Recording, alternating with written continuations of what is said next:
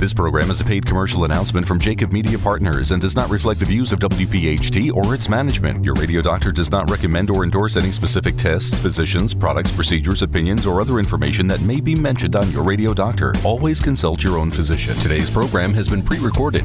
Overcoming great challenges like COVID 19 requires great cooperation. This is Dan Hilferty, CEO of Independence Blue Cross. Most of us never imagined we'd be facing an outbreak of this magnitude. But in the face of this challenge, hospitals, public officials, and business leaders have come together. Through effective cooperation, these leaders are taking steps to keep us safe. Slowing the rate of infection from the virus will help hospitals care for those who need attention most. Remember, stay home, leave only for essential needs. Stay informed from sources like the CDC or Department of Health. Take a break from watching the news. Stay well, exercise, and practice self care to make sure you're physically and mentally fit. In our great region, we have a tradition of caring for each other and cooperating to get things done. We'll do it again now. For more, visit ibx.com slash COVID-19. Together, we will beat COVID-19. Talk Radio 1210, WPHT, WPHT HD, WOGL HD3, Philadelphia, radio.com station. From the Malamud and Associates Law Studios, it's time for the Delaware Valley's first radio doctor, on call every Sunday morning at 10. This is Your Radio Doctor with Dr. Marianne Ritchie, presented exclusively by Independence Blue Cross. That is a very, very robust, vigorous achoo sneeze. That's what that is. And that's not what we're talking about. Your health determines your life, your longevity, and your happiness. Let your radio doctor lead the way with your medical education. Your radio doctor, Dr. Marianne Ritchie. Welcome in on this beautiful Sunday morning to your radio doctor. Today, our focus is on aging, not just the number of birthdays, but healthy aging. The average life expectancy has increased from 47 years in 1900 to 79 years in 2014. Now, decline in function and loss of independence are inevitable, but our goal as healthcare providers and as a society is to maximize both the quantity and quality of life for older adults. But among older adults, there's a wide range of health status and function, so age alone should not be the sole focus for choosing interventions and treatment options. Joining us today is a very special guest, Dr. Annette Medina Walpole, the Paul H. Fine Professor of Medicine, Chief Division of Geriatrics and Aging, and Director of the Aging Institute at the University of Rochester. She is also the President of the American Geriatric Society, a recognized national leader with a mission to improve the health, well being, and independence of older adults, and has had a major impact on improving education on aging from medical students up to practicing physicians. Welcome, Annie. So great to have you here today. Thank you, Marianne. I am just delighted to be be with you this morning. Well, thank you from far away in Rochester. I hope it's not snowing there today. no, surprisingly, it was a sunny morning. Adirondacks. So let's begin. How do you define geriatrics for our lay listeners? So, Marianne, how we define geriatrics is if you think about the history of the word, it comes from the Greek word geras, meaning old age, and iatricus, meaning physician. But I have to tell you that geriatrics is really it's a specialty that's focused on high quality, person centered, and age friendly care that we all need as we age. And there are many types of geriatric health professionals, not just physicians, that we're going to talk about. So when we think about high quality care, what does that mean? So, what we're focusing on is really improving health, independence, and quality of life for all older people. When we think about person centered care, you hear that a lot in your healthcare systems. That means we're putting personal values, what matters to you, and your preferences and the preferences of your family at really the heart of our care decisions. The other thing that I love about geriatrics and what actually drew me to the field is it's a very holistic approach to medicine. So we take care of the whole person. And I just loved what you said about it's not just about the age. Um, I had a very wise geriatrician tell me once when you've seen one geriatric person, you've seen one geriatric person. So everybody's an individual. And we can care for people who are much younger geriatric individuals, maybe 65, versus those that are up over, you know, centenarians over age 100. Well, and I think as somebody hits 65, there's this mental awakening that says, "Ooh, even though I might not feel like it, I'm a senior citizen. I'm a silver girl or a silver guy." And it's all relative, and motion and all the things we're going to discuss makes such a big difference in quality of life. Exactly. And I think it's not realistic to think that as you age, you're not going to have any diseases. All right. As we age, diseases are more common. And so when we think about somebody who's aging healthy or successfully aging, it's a lot more than just diseases or the absence of disease. It really it makes us think about what's important. So what's central to geriatrics? Function, engagement, being resilient, dignity, having meaning and autonomy, in addition to trying to minimize or control the diseases that we might have. And so, for this reason, really, as geriatric health professionals, our expertise supports several critical areas. So we look at somebody's function, and it's it's about how they're functioning now, but it's also thinking to the future. It's thinking from the summer that we're in now to the winter. All right. So how can we prevent injury? From someone as we transition from seasons and as we age? How do we manage chronic conditions? How do we optimize the cognitive portion, which is really how you're thinking, your memory, your physical functioning, and also your mental health? And then how do we facilitate social engagement? I think we're all going through the COVID pandemic, and I really feel that the geriatric principles couldn't be more important. Exactly. And I loved, we had a nice conversation the other day when you said, I am not a magician. I can't prevent aging or those little, you can't take yourself to the body shop to get new spark plugs or whatever starts to wear out. So, as you say, if we're in the fall, we can plan for the winter and say, all right, if I should fall and break my hip, do I have railings in my home? Do I have rugs that I could trip on? Even now, I mean, I personally have um, bones made of potato chips. I've broken several bones because of some calcium condition I have, but I will not walk out for the mail on an icy day. I just say, no thanks, it can wait till tomorrow. And they're the kind of things that we have to be mindful of. That's what you're saying. We have this, um, the idea of geriatrics as, as a specialty in front of us, and we should take advantage of it, especially if you're going to all this effort to educate um, medical students and make it part of their mantra, and primary care docs and all of us to say, these are the special considerations we have to remember. Exactly. So, and what we like to think about is every every geriatric encounter, every encounter an older adult has in a health system should really focus on several principles, which we're going to talk about this morning. And I also think, you know, you hit on a lot of points that we're going to discuss, but things like falling. Um, we think about the future. We think about ways, and again, we're not trying to limit mobility. We're not trying to say you can absolutely never leave your home in the winter, but we're trying to be smart about it. And so when you do leave your home, we think about the appropriate footwear, we think about the appropriate conditions, and you might also think about exercises and things that you may do that will help you if you happen to slip. So you're able to sure. catch yourself, or so perhaps you right. don't break. And I know you've sort of talked about the role of a geriatrician. Who, who needs to see a geriatrician? I know you said you don't necessarily have to be followed by one, maybe uh, an, a consultation with a geriatrician. Tell us about that, if you would, Annie. Right. So let's let's step back first and say who are who are the geriatricians. All right. So when we think about geriatrics, to become a geriatric physician or a geriatrician, you need to complete medical school and then you do a residency in either internal medicine or family medicine. And then you do a fellowship, which is usually one year. Some are extended if you're going to focus on research or other more specialty programs within our field. But then you become a certified geriatrician. So that's the physician route, but there are many other geriatric health professionals. So in addition to doctors, there's nurses, there's nurse practitioners, there's physician assistants, pharmacists, social workers, and many others who um, participate in unique training to care for the older adult as they age. And so really, who needs to see a geriatrician? Um, when we think about that, we think about age. So usually, you know, we look at age 65 and up. But obviously, even though we're training the specialty field and we're trying to train everyone in geriatrics, not everybody needs to see one. So there's no real rule. But what I think about is when an older person's condition is starting to cause considerable impairment or frailty. This is usually after the age of 65 or when someone starts managing several health conditions. Another clue might be if the person's family, friends, or other caregivers are starting to feel stressed related to their care or really worried about things that are going on in, with this older person's health.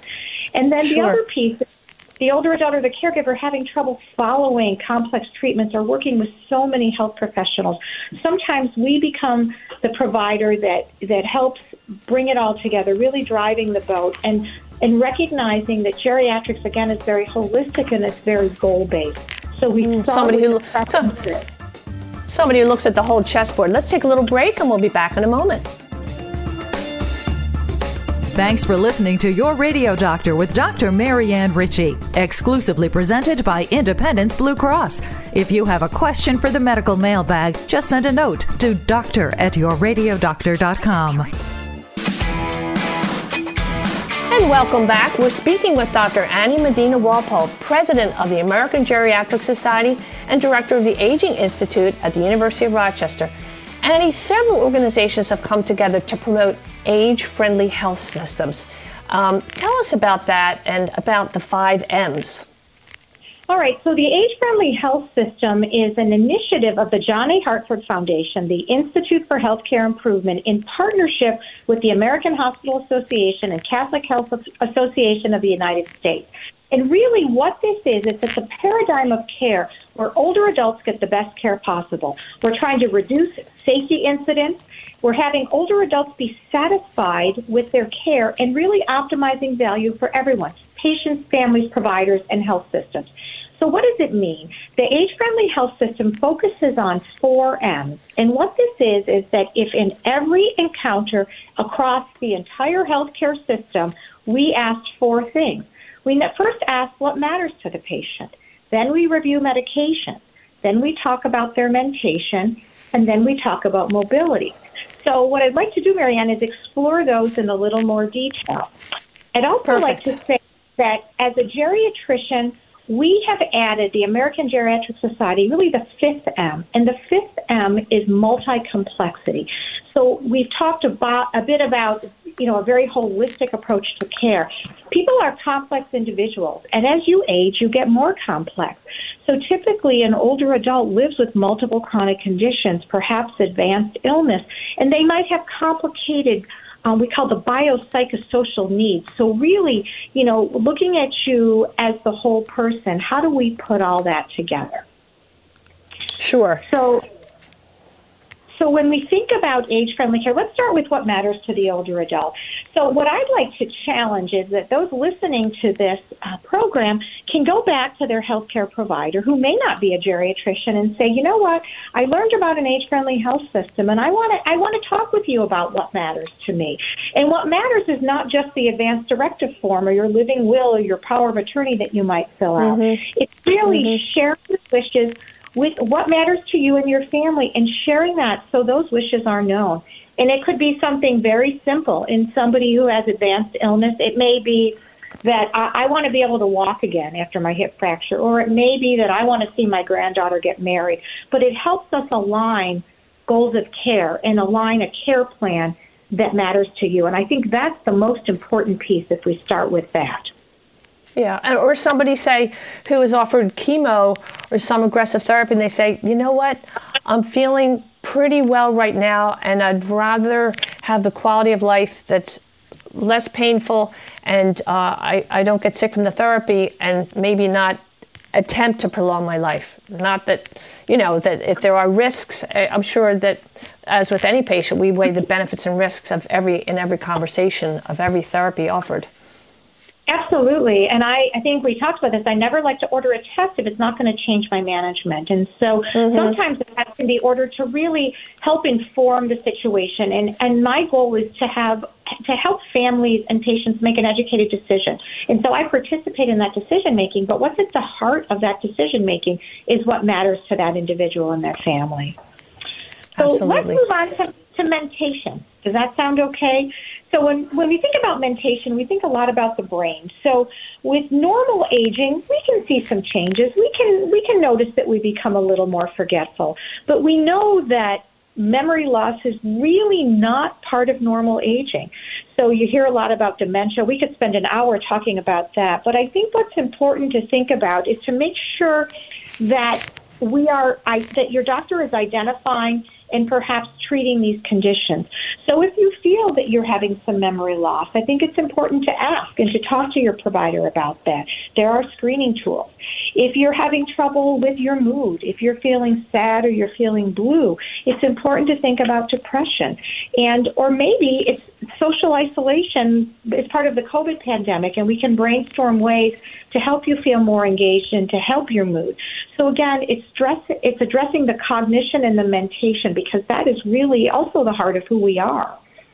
Well, I think too, Annie, yeah, a, another important point that I see with my patients is so many people kind of loosely use the term Alzheimer's, meaning dementia. Dementia is a generic term, as you can say better than I, that means change in mentation. Alzheimer's, the strict definition is pre senile dementia, people who become confused or lose cognitive skills before you'd expect them to. Whereas dementia has so many causes decreased blood flow because of blocked arteries, or maybe somebody's had. Um, you know, a, a, medication or diabetes or something that, that changes or uh, causes damage. And uh, as you say, we could spend a full hour just on that topic. And then mobility, that's, mm-hmm. Sorry. So mobility, yeah. So I was just going to say, with Alzheimer's disease, it's a type of dementia, and it's particular changes in the brain and a pattern that we look for. And so, but again, I'm going to be happy to come back and talk about dementia at some point. But I want to keep going with the M. So mobility, um, mobility is so important. So the ability, you know, sometimes we take for granted if if we're able to get up in the morning, climb out of bed, you know, walk downstairs, make our cup of coffee. But for some people, let's say you fell and you broke your hip. So the difference in being able to discharge to home from the hospital or have to go to perhaps to a nursing home to rehab is is your ability to transfer and your ability to walk. So mobility is so very important to what we do. And we need to make sure that older adults move safely every day to maintain their function and to do what matters to them. Exactly. And then your fifth M, multi complexity, means I know that uh, in the literature tells us about half of people over age 65 have three or more chronic conditions, and they could be from the menu of heart disease, diabetes, arthritis, cancer. Um, tell us about that. Yeah, so when we look at that, um, when you have multiple chronic conditions, and again, I don't want people to feel bad. If you count your diagnoses and you have five diagnoses, it's not uncommon. As we said, about 50% of older adults have three or more. But when you mm-hmm. have more chronic conditions, there's more things that can interact, all right? So you have there can be an increased risk of disability, of, of having to be institutionalized or needing time spent in a nursing home, of using healthcare settings and emergency departments and hospitalizations more, sometimes decreased quality of life or even death. And so we want to address all of those multi complexities. And again, framing it around the four M's allows us to take someone who is a complex individual and we think about their feelings and what matters and, and their medical problems and we try to help um, package that in a way that is beneficial to everyone. And Marion, right. I don't want to forget we we forgot medication. Yes. Oh, medication is so scary, especially people on, say, a blood thinner because they have a history of AFib, or and and you worry about, as you say, the complexity of you want to make sure they don't fall and hit their head if they're on a blood thinner, and that meds don't interact with each other, especially if they're on multiple medicines. Mm-hmm. Right, exactly. When we look at um, the literature, more than a third of older Americans use greater than five prescription drugs. So that's a lot. Sure. And I think the longer you live, it's easy to accumulate medication. All right. I have some patients that are taking three meds for their bowels. That's three right there. We throw in maybe an mm-hmm. aspirin, mm-hmm. a couple heart pills, a blood pressure medicine, um, you know, perhaps vitamin D or calcium, and it's really easy to get up over over what we would say um, sort of this threshold where you might have polypharmacy, and as older people age, they're at more risk for having complications from all these mm-hmm. medications. And, so, and my patients of any age, I always tell them carry a list of your medications, show it to your doctor because electronic records, what if somebody hits the wrong button? And, you know, it's, that has to be checked every time you see the doctor because as we said, interactions, additions, subtractions, and if you see multi uh, multiple specialists, the right hand might not know what the left hand's doing, so a geriatrician or a good steadfast primary care doc as you say, has to steer the ship and look at the whole chessboard. And, and we said too, the immune system starts to fade with age, so that increases our risk for infection and cancers. So with COVID, understandably, just the idea that our lung tissue, uh, there's a little bit less functioning, and it's a little harder to get a, rigor, a vigorous cough. So it's easier for older people to get pneumonia or um, reflux. We have altered motil- motility in the esophagus, more likely to reflux and maybe cause sleep apnea and all those things that you were going to talk about. Yeah, absolutely. Um, all of those are really, really important things. And I think when you listed all those, um, when you list all the diseases, it's easy when you see multiple specialists. Often they're treating their one disease, or they're, you know, you're a gastroenterologist, so you're going to focus on the bowels, the stomach, the pancreas, and there may be medications that come with that, but it may, you know, we may not be considering all the other medications that perhaps could interact. So I think it's it's really important. Um, the other thing I was going to say, you know, we were mentioning bringing all the medicines in. That is so critical. We call it the brown bag approach. So you take all your medicines and you throw it in a brown paper bag and you bring it into the doctor's office. And this includes what you might be taking over the counter because often some of the yes. over the counter medicines can cause risk to an older person. And you're not even thinking of that as a medication. So, as a geriatrician, we want to see all of them. And we really look at each medication. You know, there may be meds that you've been taking since you were 50, and now you're 75. Well, guess what? Your kidneys and your liver are 75 years older or 25 years older. And so, there's changes that occur with aging and metabolism, and you may not need the same dose. You may right. not need that same medication. So we do something we call de-prescribing. So rather than prescribing, we thoughtfully go through a list and we decide and we help the primary care doctor decide if we're consulting which medicines you really mm-hmm. need and which we could taper and stop. So I do want to say I don't want you to de-prescribe on your own. I would, you know, you need to do this in conjunction with a health provider, but it's okay to ask. It's absolutely yes. fine to ask, do I need all these meds? That's a very important point. And if you do have uh, an older person living in your home, if they might not mount, we said the immune system starts to fade. If they get pneumonia or a bladder infection or COVID, they might not get a classic fever like you or I. They might just get a change in mentation. They might get a little disoriented or agitated. And we have to know for the atypical signs and symptoms of um, conditions. Um, exactly. or other, they may fall. Yeah. They may have a decline in their function, and they may yes. fall. So they go or to stop the eating. ER. Exactly. Mm-hmm. So there's many things, and and the other thing we always tell someone is if you have a vague symptom and you started a new medicine, think about a side effect from that medicine. That's really important. So important. Let's take a little break, and we'll be back in just a moment. Today's edition of Your Radio Doctor with Dr. Marianne Ritchie, presented exclusively by Independence Blue Cross, can be enjoyed on radio.com. Listen to the show at your convenience. Go to radio.com and in the search bar type in Your Radio Doctor. It's health education on demand. And now I'm happy to introduce our next guest, we're very grateful to call Independence Blue Cross our exclusive partner. And today we're happy to hear from Dr. Heidi Syropoulos the medical director of government markets for Independence Blue Cross since 2016. She completed medical school and residency at the University of Minnesota and is board certified in both internal medicine and geriatrics. She's held leadership positions in population health management at Cigna Healthcare and long term care for Erickson Health Medical Group and was the chief of primary care network at Mercy Hospital, Philadelphia. Welcome, Dr. Heidi. Great. It's great to be here. Heidi, no one can escape the effects of this pandemic loss of loved ones, loss of jobs, businesses, homes. But one positive is the collaboration of so many great leaders and organizations in our city. And Independence is a major partner in the efforts to help us heal, especially under the direction of your Chief Medical Officer, Dr. Rich Snyder, and you. What member trends has Independence observed during the pandemic?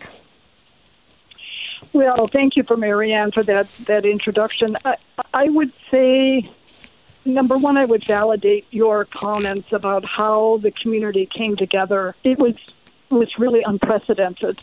I had never seen anything like it. This was uh, community members, people, everybody, like you and me, saying, "Okay, we need to stay home. We need to wear a mask, and we shouldn't be going out."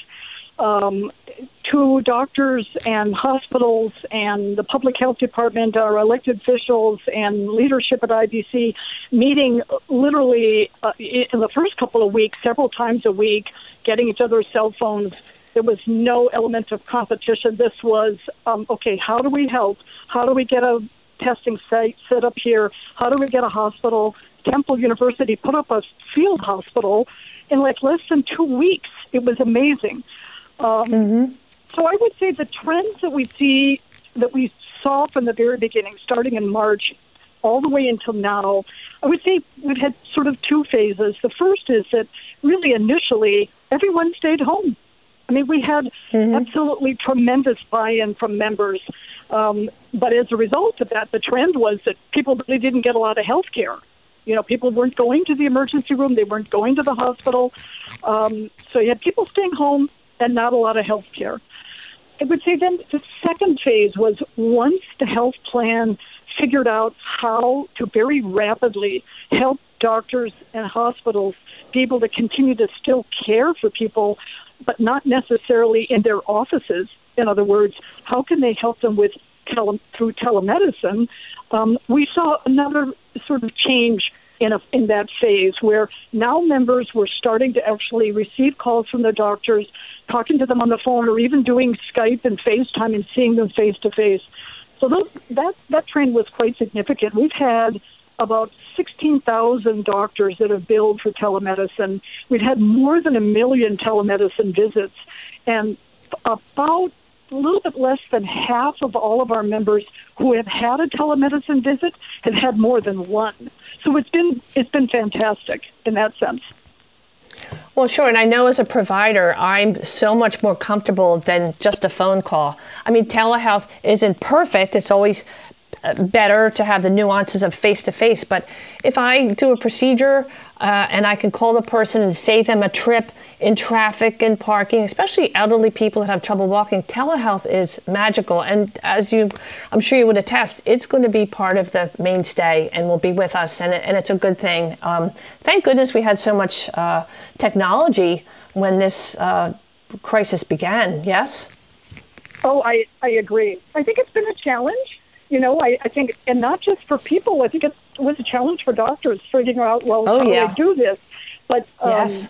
I think that's what where the role of the insurance company really came in during the pandemic.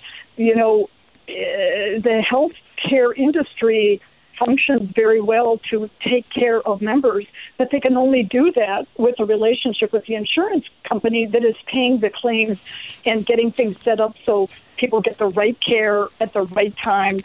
Um, so there were many things that the role of the insurance company did, I think, that were different during the pandemic. Um, yes. You know, well, I, I take away. I, yeah, I, I, take away two impressions of uh, independence. That you folks were leaders in um, having uh, some of your staff start to work from home long before there was the need of the pandemic. And I always think of IBX as being just an, uh, one of the pillars of the city that jumps in, you know, with the Broad Street Run, with the with the bicycles, with all the programs that you offer for people. Uh, just outreach after outreach for, especially for uh, your members that have special needs. Right. I, I don't. We don't perceive of ourselves as a company that is is solely a business in the business of just paying claims for health care. That's just not how it works. Mm. Um, no, not so at all. More expansive than that. Our, you know, our top priority has been and continues to be ensuring that members receive the, the care that they need, and that became even more acutely um, emergent during the, the during the pandemic. And in addition, we're a big part of the community in terms of business. We we have lots of employees in the business, and so we feel like we've been here for 80 years. We feel like we are a part of the business community, so there are many ways for us to give back in addition to what yes. we, what our normal day to day is. We talk about social determinants of health, not just going to see the doctor, but how will I get there? Uh, do I live in an area of food insecurity? And people don't always think about that, but you're sort of helping people think of it for them. Tell us about oh, the yeah. calls of kindness. Yeah, we're talking about geriatrics yeah. today, and you really reach out to your senior members. Well, the senior members were the people that were most at risk. And so, um, you know, here we are sitting at home doing our jobs, trying to make sure doctors can take care of patients and do telemedicine visits, and members don't have to pay co-pays for all kinds of things, and trying to get trying to get people to remain healthy. Well, the problem was, you know, we didn't even know if people could get food. We didn't know whether people were getting their prescriptions. So we started this whole campaign where we called them calls of kindness, where all the volunteers in government markets were given a list of patients every week, and we would just call them. And th- your call might last five minutes, and it might last 30 minutes. It was basically, we're just calling. We just want to make sure everything is okay. Do you know how to get to the grocery store? If you don't, did you know what grocery store close to you has delivers? And we can tell you who they are. You know, do you know what pharmacy delivers? Here's a list. Um, has your doctor called you yet? Those kinds of things. It's, it was amazingly gratifying. Uh, the other initiative we did was something called United by Blue, which was this amazing collaboration with oh, a I love that. company. Oh, yes, I love that. Mm-hmm company is really an, a sustainable living company that sells sustainable clothing and donates a portion of the proceeds to um, trash out of the ocean. This is amazing company, and they pivoted during the pandemic to supplying food boxes to more than 7,000 of our eligible high risk members. Uh, a box of food with a mask and um, cleaning supplies every week for four weeks it, it was just uh, that was one of the things I was the most proud of. Of course, and as you say, especially with the elderly people. Um, remind them that you, you win their trust or you say and while we're at it don't forget when you can preventive care is so important. We need to keep up with your blood pressure checkups and your diabetes and all those things that you're looking at the whole person, not just their blood pressure, as you say, not just a claim, but we're going to try to think of things you might not because we care about your health and wellness and we're thinking ahead. Yeah. Um, so I'm sorry, go ahead. No, I was just going to say, you know, when you, we were talking about the, the trends, uh, you know, stage one was no one was getting care, they were staying home appropriately. Stage two, they started doing telemedicine you know, I want to urge our listeners, everybody, that really we're in, we're really on what I would like to call stage three, where people need to really pay close attention to what their doctors are recommending for routine care. You know, this is not the year to say, well, I don't need a flu shot because I'm never leaving my house. No, no, no. This is the year this is probably the most important year of your life to get a flu shot. And if you've never gotten yes. one, this is the year to get it. This is the year to, you know, you need to talk about, oh, do I need my blood test yet? doctors' offices have really, they're really aware of how to keep things safe. And clean. Yes, we have. So I can say from our own, yeah, from our own office, we have really stepped up, and we know how to socially distance our patients coming and going, and uh, procedures and all the things. We're bringing people back. Our offices are full, but keeping in mind all the safety features of timing and uh, keeping our patients and our and our providers safe. Yep. Well, you know, Dr. Heidi, I'm sorry, go ahead. Well, I was just going to say that we know the pandemic paused our lives, but when it comes to personal health, we don't actually have a pause button. So we need to continue taking care of ourselves.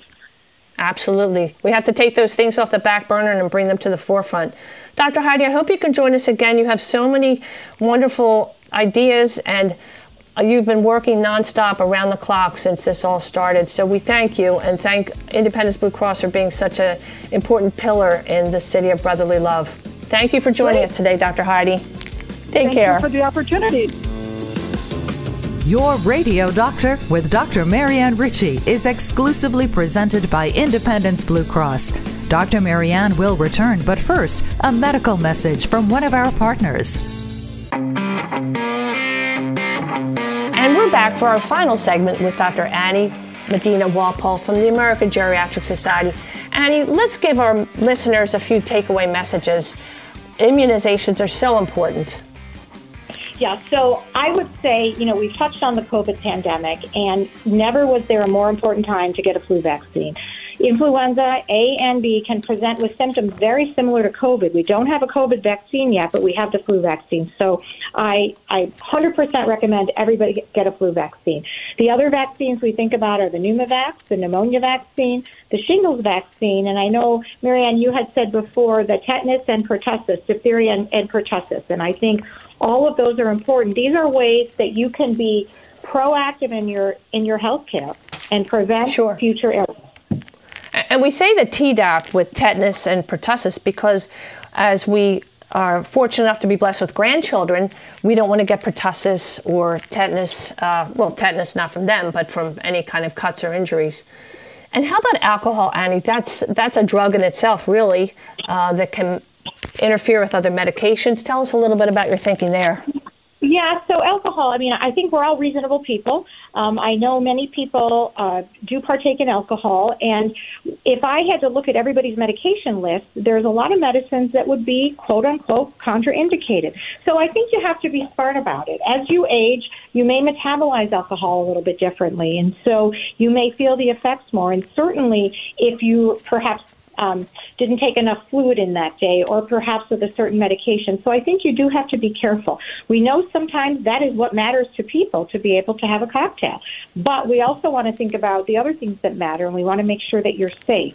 So my recommendation is you have this conversation with your primary care provider. And we didn't really talk about driving uh, either. That's something that you would talk about with your family, and that's a hard one for people to give up when the time comes. But I tell patients of all ages, especially if somebody has multiple medical problems, bring somebody with you to your doctor visits and really no matter what your age, if you're hearing information that's frightening, you don't hear every detail when it's about yourself. Do you agree? Even if you're a physician. Uh, that is that is so very true. You sometimes you really do need an advocate and you need somebody who can help you d- decipher and get through this and ask questions or even while you're listening to take notes.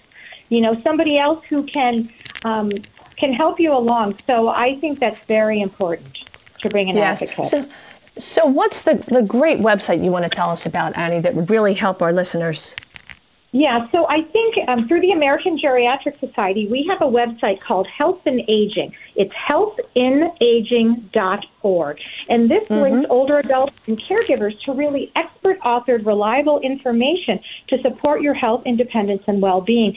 And last year, we had over a million older adults access our website. And what it has is so if you type in falls, there will be a patient information sheet giving you up-to-date information on falls, how to prevent falls, what to think about. You can put in, you know, all the topics that we've put on that we've touched on today, you can ask about.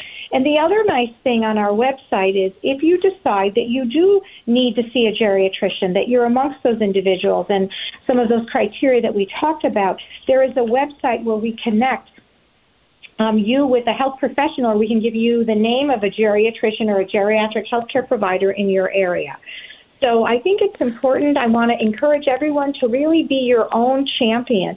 Think about those four M's of the age friendly health system medications, mobility, mentation, and most importantly, what matters to you. And take that to your doctor or your nurse. And I think it's yeah, and I think it's great too, Annie. Sorry that you mentioned the caregivers. Caregivers can can visit the website healthinaging.org. If you forget the name of that, just remember the American Geriatric Society will take you to healthinaging.org. Dr. Annie Medina Walpole, you are a star. Thank you so much for sharing your time and all this great information. Um, we really appreciate you being here today. It has been an absolute pleasure, and I wish everyone good health. Good health and aging. Thanks. Thanks, Annie. Bye-bye. Take care. Okay. Bye-bye Bye now. now. Now, your real champions.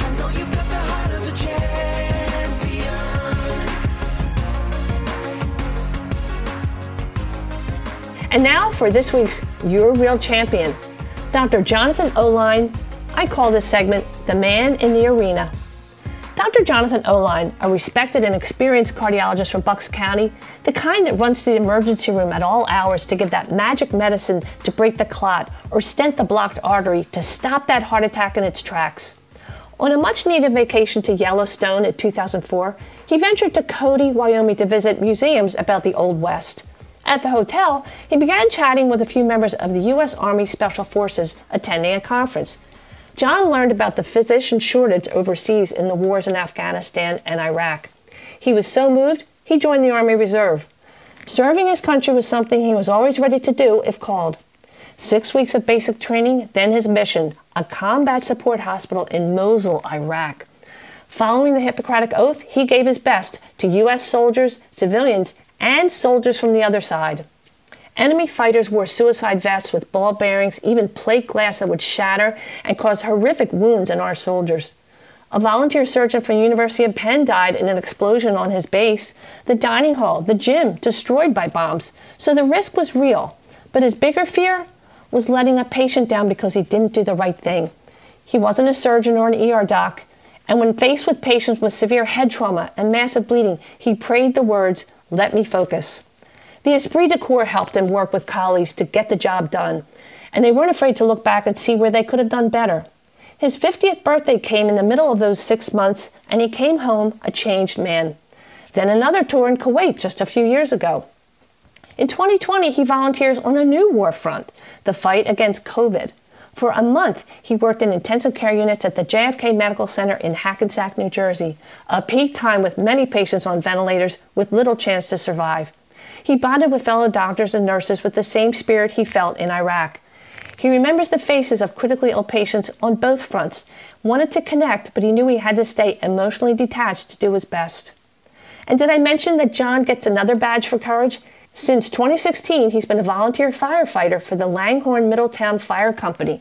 He enters buildings that are dark, smoky, 500 degrees, hoping to find a survivor, not knowing if the building will collapse. John is in his element when he's the leader who focuses on the emergency at hand and keeps everyone around him calm, especially when the patient is trying to slip away. In 1910, President Teddy Roosevelt gave a memorable speech which inspires still today. One might call it the original TED Talk. He chided cynics who belittled men who tried to make the world a better place. To paraphrase, it's not the critic who counts or the man who points out where the doer of deeds could have done better.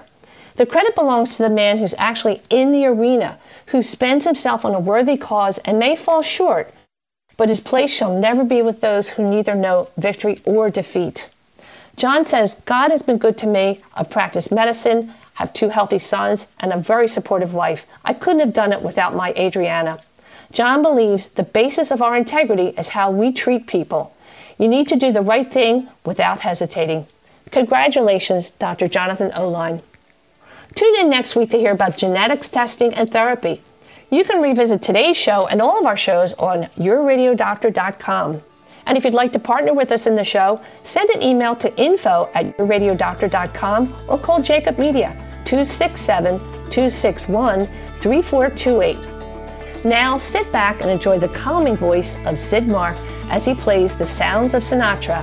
And remember, your health is your wealth. Thanks for listening to your radio doctor, Dr. Marianne Ritchie, a Jacob Media production. If you're interested in learning more about the power of the radio hour, contact Joe Kraus at 267 261 3428. This program is a paid commercial announcement and in no way represents the views of WPHT or its management. Today's program has been pre recorded.